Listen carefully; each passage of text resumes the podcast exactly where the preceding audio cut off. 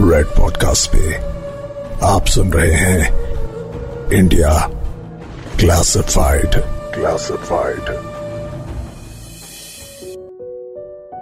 खुशी से नाच उठना ये कहावत हमने कई बार सुनी है। लेकिन ये शायद कभी नहीं सोचा होगा कि खुशी में इंसान नाचता ही क्यों है। अगर हमारी खुशी से हमें मन में शांति मिलती है तो फिर खुश होने पर हम शांति से बैठते क्यों नहीं है? खुशी होते ही नाचने क्यों लगते हैं? ये सवाल बड़ा ही अजीब है, लेकिन इसका संबंध सीधे इंसान की साइकोलॉजी से है। दरअसल, जब इंसान ज़्यादा खुश होता है तो उसकी बॉडी में एंडोर्फिन नाम का सेटिस्फेक्शन हार्मोन रिलीज़ होता है। यह हार्मोन इंसान को पॉजिटिव एनर्जी से भर देता है और इंसान नाचने और खुलकर हंसने लगता है। इंडिया क्लासिफाइड की एंशियंट इंडिया सिंबल सीरीज़ के सेकेंड एपिसोड में हमने कलेक्टिव कॉन्शियसनेस की बात की थी कि कैसे एक सिचुएशन में दुनिया के हर इंसान का रिएक्शन एक ही जैसा होता है। खुशी से नाचने का भी कुछ ऐसा ही कॉन्सेप्ट है। हमने अपने पॉडकास्ट में कई बार कहा है कि ऐसी कम ही चीज़ें हैं जिसे दुनिया की अलग अलग सभ्यताओं को अलग अलग माइथोलॉजी ने एक्सप्लेन नहीं किया होगा। खुशी से नाचने का एक एग्ज़ाम्पल भी इंडियन माइथोलॉजी में मौजूद है। आप भगवान शिव के नटराज रूप को तो जानते ही होंगे। थिएटर आर्टिस्ट और डांस परफॉर्मर्स भगवान नटराज की पूजा करते हैं। अब आप सोच रहे होंगे कि इसका खुशी से नाचने से क्या रिलेशन है? बताता हूँ। दरअसल, इस इमेज का सिंबोलिज्म ये कहता है कि नटराज परम आनंद की स्थिति को रिप्रेजेंट करते हैं। नटराज ये भी संदेश देते हैं कि इनर पीस का मतलब शांति नहीं पॉजिटिव एनर्जी है। लेकिन शिवलिंग के रूप में पूजे जाने वाले शिवजी के इस रूप की उत्पत्ति कैसे हुई? और भगवान के इस रूप का, उनके तांडव नृत्य से क्या संबंध है? इन्हीं सवालों के जवाब ढूँढने की कोशिश करेंगे हम। इंडिया क्लासिफाइड की एंशियंट इंडियन सिंबोलिज्म सीरीज़ के पार्ट थ्री में, जो बेस्ड है शिव के नटराज स्वरूप पर। दुनिया के कुछ गिने चुने ऐसे मंदिर हैं, जहाँ भगवान शिव को शिवलिंग के अलावा किसी दूसरे रूप में पूजा जाता हो। भगवान शिव के ऐसे ही एक रूप नटराज का सबसे प्रसिद्ध मंदिर तमिलनाडु राज्य के चिदम्बरम कस्बे में है। यह मंदिर दसवीं शताब्दी में बनाया गया था। उस वक्त में चिदम्बरम चोला राजवंश की राजधानी थी। नटराज का यह मंदिर दक्षिण भारत में सबसे पुराने जीवित और सक्रिय मंदिरों में से एक है। चोला शासकों द्वारा दसवीं शताब्दी में इस मंदिर का पहला अभिषेक किया। क्योंकि वो नटराज को अपने कुल देवता के रूप में पूजते थे। इस मंदिर में दिखने वाली नटराज की मुद्रा तत्व निधि नामक प्राचीन शास्त्र में भी लिखी गई है। नटराज दुनिया की इकलौती ऐसी इमेज है, जिसमें भगवान शिव को क्रिएटर प्रिजर्वर और डिस्ट्रॉयर तीनों रोल्स में दिखाया गया है। इसके अलावा, नटराज की मूर्ति के आसपास बने सर्कल से टाइम के नेवर एंडिंग साइकिल का रिप्रेजेंटेशन भी दिखाई देता है। नटराज की यह इमेज पहली बार फिफ्थ सेंचुरी की शुरुआत में दिखाई देती है। फिर चोला राजवंश के शासकों के समय में इसकी और डेवलपमेंट हुई। भगवान शिव का यह डांस पोज एक ग्लोइंग हेलो के अंदर स्थापित दिखाई देता है। इस मूर्ति के अपर लेफ़्ट हैंड में डमरू दिखाई देता है। अपर लेफ़्ट हैंड में यूनिवर्स को डिस्ट्रॉय कर देने वाली अग्नि दिखाई देती है। लोअर राइट में अभयदय मुद्रा बनी हुई दिखाई देती है। मूर्ति के पांवों से कुचलता हुआ दिखाई देने वाला बौना इंसान, अपरंपार पुरुष यानी इंसान को गुमराह करने वाली क्वालिटीज को रिप्रेजेंट करता है। नटराज के सामने वाला बायां हाथ उनके उठे हुए बाएँ पैर की ओर इशारा करते हुए दिखाई देता है, जो अशांत आत्मा को शांत रखने का संकेत देता है। नटराज के नृत्य में एनर्जी उनके बालों को अस्त व्यस्त करती है। इन सारे सिंबल्स का मीनिंग है कि शिव में विश्वास रखकर उनके सारे भक्त मोक्ष पा सकते हैं। नटराज मानव जीवन के आनंद तत्व को रिप्रेजेंट करते हैं। वही आनंद जिसके लिए सारी दुनिया तरस रही है। दुनिया के हर देश के पास परमाणु बम है। लेकिन फिर भी शांति स्थापित करना पॉसिबल हो सकता है। शिव के इस रूप के अनुसार इनफाइनाइट पीस का मतलब पूर्ण शांति नहीं है, क्योंकि शिव की नटराज मुद्रा शांत होने पर भी नाच रही है। नटराज अपनी इच्छाओं को अपने पैरों के नीचे दबाकर शांत हैं।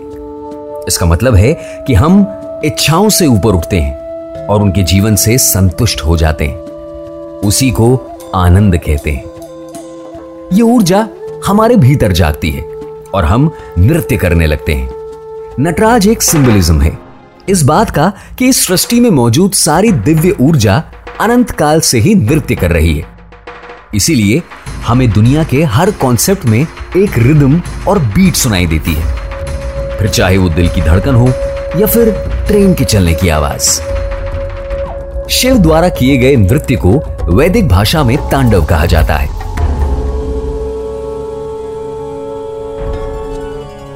इस नृत्य के ज़रिए क्वांटम लेयर के पीछे छुपे इनविजिबल मैटर से विजिबल मैटर का जन्म होता है। कहा जाता है कि शिवजी द्वारा यह नृत्य क्षितिज, आकाश और फ़िज़िकल रेलम के ज़ीरो पॉइंट के बीच किया जाता है। इस नृत्य के क्रिएशन और डिस्ट्रक्शन का एक दूसरे से जुड़ा होना दर्शाया जाता है। इसके तांडव के ज़रिए पृथ्वी पर होने वाले कॉन्टिन्यूस एनर्जी फ्लो को समझने की कोशिश की जाती है। चाइनीज़ येन एंड यांग में सृष्टि के दोनों पहलू एक साथ दिखाए गए हैं। उसी तरह तांडव भी यही साबित करता है कि पृथ्वी पर मौजूद मैटर और एंटी मैटर एक दूसरे के शांत स्थिति में रह सकते हैं। लेकिन किसी कारण से अगर ये इक्विलिब्रियम डिस्टर्ब होता है तो ये सारा यूनिवर्स आउट ऑफ़ कंट्रोल हो जाता है। इसीलिए शिव का यह नृत्य कांस्टेंट चेंज और वेव पार्टिकल डुअलिटी को रिप्रेजेंट करता है। इतना क्लियर मैसेज होने के बाद भी नटराज की इस इमेज की एक बात स्कॉलर्स और रिसर्चर्स के लिए पहली बनी हुई है। चोला वंश का अंत समय आते आते नटराज की इस मूर्ति को कॉस्मिक डांसर के रूप में ख्याति मिली होगी। सिर्फ़ भारत में ही नहीं, भगवान शिव के नटराज रूप की ख्याति यूरोपियन कंट्रीज़ में भी बहुत फैली हुई है। इसीलिए यूरोप के सबसे प्रतिष्ठित न्यूक्लियर रिसर्च फैसिलिटी सीईआरएन यानी सर्न के स्विट्जरलैंड स्थित हेडक्वार्टर्स में नटराज की मूर्ति स्थापित की गई है। आप सर्न को उस ऑर्गेनाइजेशन के रूप में जानते हैं, जिसकी लीडरशिप में LHC यानी लार्ज हेड्रन कॉरिडोर का निर्माण किया गया। एल में साइंटिस्ट दुनिया के सबसे सूक्ष्म कणों को कोलाइडिंग प्रोसेस और उससे मैटर में होने वाले चेंजेस को स्टडी करते हैं। इसी मशीन के ज़रिए मानव संरचना के गौर पार्टिकल की खोज भी की जा रही है। दरअसल, भारत सरकार ने सर्न को नटराज की मूर्ति तोहफे में दी थी। लेकिन इसे हेडक्वार्टर में लगाने का फैसला यूरोपियन साइंटिस्ट्स का था, जिसकी वजह से उन्हें विरोध भी झेलना पड़ा। सर्न के फ्रिड जॉब कैफरा कहते हैं, सैकड़ों साल पहले भारतीय कलाकारों ने भगवान शिव की नृत्य मुद्रा वाली मूर्तियाँ बनाई। जिस तरह ये मूर्तियाँ शिव जी के ज़रिए कॉस्मिक डांस को दिखाती है। सर्न के साइंटिस्ट भी फिजिक्स के लॉस के ज़रिए कॉस्मिक डांस की प्रोसेस को दिखा रहे हैं। इस साइंटिफिक बिल्डिंग में इस फिगर का होना साइंस और रिलीजन का एकाकार होने का प्रतीक है। एक और साइंटिस्ट के मुताबिक, ये प्रतिमा शिव को तांडव करते हुए देखती है। वो दुनिया के बनने और नष्ट होने के साइक्लिक नेचर का सिंबोलिज्म है। इस नृत्य में पाँच रूप मौजूद हैं। जो सृष्टि के विनाश तक के चक्र को दर्शाते हैं। पहला है सृष्टि, यानी क्रिएशन दूसरा है स्थिति, यानी प्रिजर्वेशन तीसरा संघार डिस्ट्रक्शन चौथा तिरोभावा इल्यूजन और पांचवा है अनुग्रह, यानी release French sculptor Auguste Rodin ने 1915 के आसपास इस समय में मद्रास म्यूज़ियम में 11वीं शताब्दी के ब्रॉन्ज नटराज की स्टैचू की कुछ तस्वीरें देखी थी। तब उन्होंने लिखा था कि नटराज में उन्हें दुनिया के रिदमिक मूवमेंट का परफेक्ट एक्सप्रेशन दिखाई देता है। इंसान बाय नेचर क्रिएटिव होते हैं और ह्यूमन क्रिएटिविटी के हिसाब से नटराज की इस छवि में गौर करने वाली एक बात और है। जब आप नटराज की प्रतिमा को ध्यान से देखेंगे ना तो आपको शिव के इस रूप के हाथ और पांवों की मुद्राओं से एंशियंट इंडियन सिंबल ओम का शेप मौजूद दिखाई देगा। प्राचीन समय से ही ओम का सीधा संबंध भगवान शिव से जोड़ा गया है। अब इस बात से कंक्लूजन निकाला जा सकता है कि ओम नटराज के कॉस्मिक डांस की रिदम है। हिस्टोरियंस का कहना है कि नेचुरली बिना साउंड यानी म्यूज़िक के डांस नहीं हो सकता। और इसीलिए नटराज की ये छवि साउंड एंड डांस के कॉम्बिनेशन को भी रिप्रेजेंट करती है। लेकिन इस बात पर अभी डिबेट जारी है, क्योंकि ओम की उत्पत्ति हालाँकि हज़ारों साल पुरानी है, पर ओम को नटराज से कब जोड़ा गया, इसकी टाइमलाइन स्पष्ट नहीं है। ऐसा हो सकता है कि पहले ये छवि बनाई गई हो और उसके कुछ सालों बाद इसका शेप देखकर ये सिमिलैरिटी निकाली गई हो। या फिर यह भी हो सकता है कि ओम के शेप को ध्यान में रखकर ही नटराज का ये शेप बनाया गया हो। जब तक हम इन दोनों सिंबल्स की हिस्ट्री को एग्जैक्टली डिटरमाइन और कंपेयर नहीं कर लेते, तब तक ये सवाल इतना ही रहस्य में रहेगा। ओम और नटराज, इन दोनों सिंबल्स की भारतीय सभ्यता में अलग अलग इंपॉर्टेंस है। लेकिन ये दोनों भारत के पुरातन काल में सबसे पहले दिखाई देने वाले भगवान शिवजी से ही संबंध रखते हैं यानी भारत का इतिहास जितना पुराना है उतनी ही पुरानी है इन दोनों सिंबल्स की history India is in short of miracles and therefore you should keep listening to India classified with me Sudarshan You were listening to Red Podcast India Classified. Creative team Piyusha Bhargava, Rohan Bapat. Sound design by Sudhir Tiwari. Send your feedback and suggestions right to us at podcast at redfm.in.